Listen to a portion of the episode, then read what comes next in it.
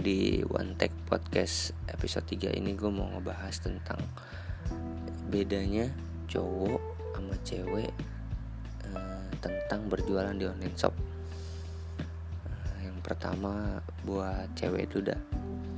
Kalau cewek itu biasanya yang dipikirin sama dia gimana tuh customer bayarnya jadi yang dipikirin gimana tuh cara customer bayarnya dulu yang dipikirin misalnya nih bayarnya via apa?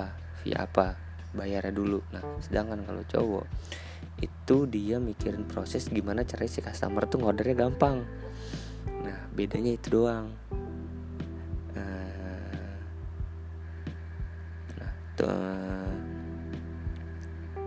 ama eh, gimana caranya tuh? Ya, pokoknya cowok gimana caranya si customer tuh ngordernya gampang aja